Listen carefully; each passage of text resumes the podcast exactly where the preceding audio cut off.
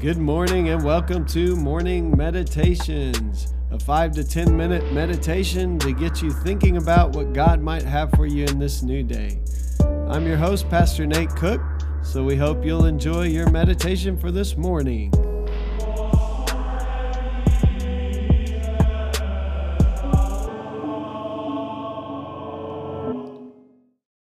Hey, this is Pastor Nate, and this is your morning meditation. It is Wednesday, December the 22nd, 2021. So today we're reading from Philippians chapter 1, verse 3 through 4 and 9 through 11. I thank my God every time I mention you in my prayers. I'm thankful for all of you every time I pray, and I and it's always a prayer full of joy. This is my prayer that your love might become even more and more rich with knowledge and all kinds of insight I pray this so that you will be able to decide what really matters, and so you will be sincere and blameless on the day of Christ. I pray that, pray that you will then be filled with the fruit of righteousness which comes from Jesus Christ, in order to give glory and praise to God.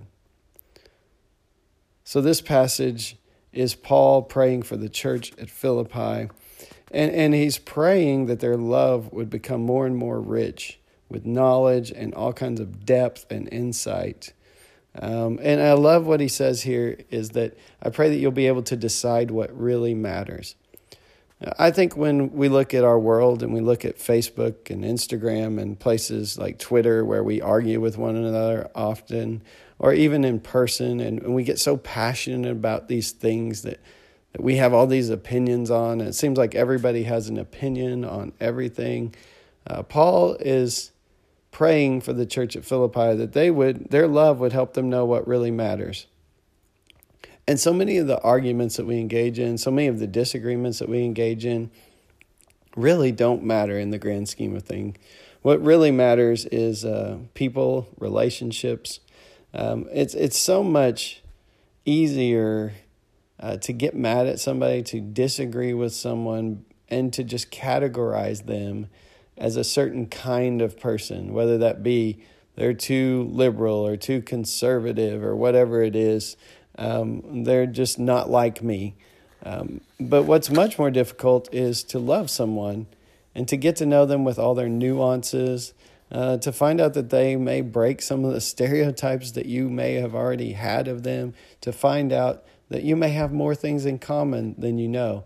And, and so Paul is praying that as we grow in Christ, that the depth of our love would grow and we'd be able to uh, love people deeply as God loves us um, and to really put away the things that don't really matter the disagreements, um, the frustrations, the things that we get all worked up about each day, every day, day in and day out.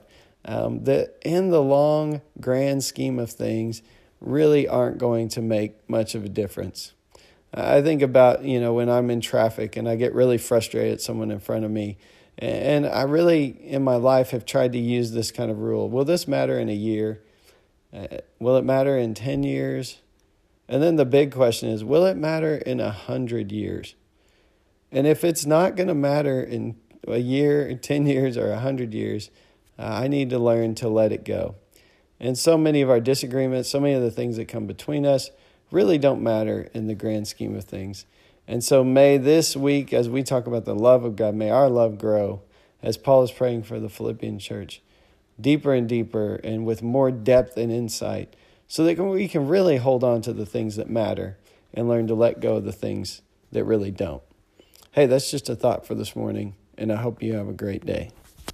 Well, thanks again for joining us for this morning meditation. Hey, do us a favor rate us on iTunes or even leave some feedback about our podcast so that other listeners can know how much you enjoy your morning meditations. Hey, have a great day.